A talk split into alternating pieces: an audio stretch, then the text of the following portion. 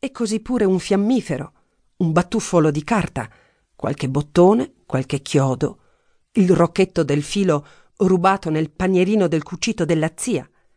Tutte cose che Minnai trae dalle saccocce gonfie dei calzoncini ed esamina e ripone accuratamente. Ecco fatto. E la giacca?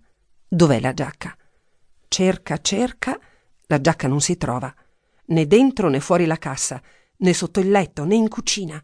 La zia l'ha nascosta. E tutto è chiuso, tutto è buio. Sembra la casa dei morti, col fuoco spento, la porta chiusa, il latte lì, freddo e pallido nella scodella triste, sopra il forno, col pane accanto. Minnai andò alla porta e la scosse. Impossibile aprirla. Guardò dalla fessura, ma non vide che un lembo dell'orticello solitario col muro divisorio dell'orto di donna Antonina la monaca di casa. Anche lui era chiuso lì, dunque, come la misteriosa vicina che nessuno conosceva perché da trent'anni prigioniera di se stessa. Ma lui non voleva farsi monaco. No, no, e neppure prete come suo nonno voleva. Piuttosto morire. S'accucciò davanti alla porta, guardando la linea di luce della fessura bianca come un cero, e si mise a piangere, trastullandosi coi capi della sua cordicella. Ecco, sì, egli lo sapeva. Che cos'è l'essere orfani di padre e di madre, senza beni di fortuna, costretti ad andare a scuola per diventare prete o usciere, costretti a rinunziare a tutto, anche a rimanere scalzi, anche a rimanere nudi.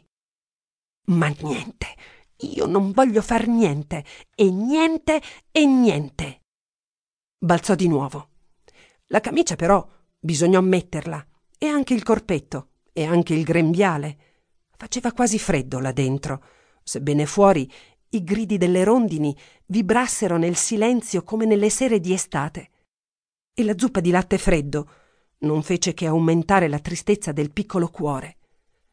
Bisognò anche sedersi davanti al tavolo sotto l'abbaino, ma quella borsa lì davanti, di cuoio nero pelato, con le cinghie rosicchiate, era la cosa più fredda e più orribile della casa.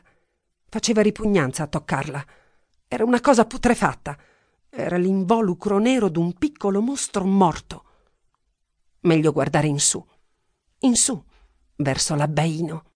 Lassù c'è l'aria, il cielo, la vita, la vita. E c'è anche il viso bianco del gatto, che pare inviti Minnai a farsi coraggio, a tentare di uscire dal suo sepolcro. Sì, a volte basta l'esempio di un essere infinitamente più debole di noi per richiamarci dal fondo oscuro della nostra miseria. Non era del resto la prima volta che Minnai prendeva ad esempio il gatto.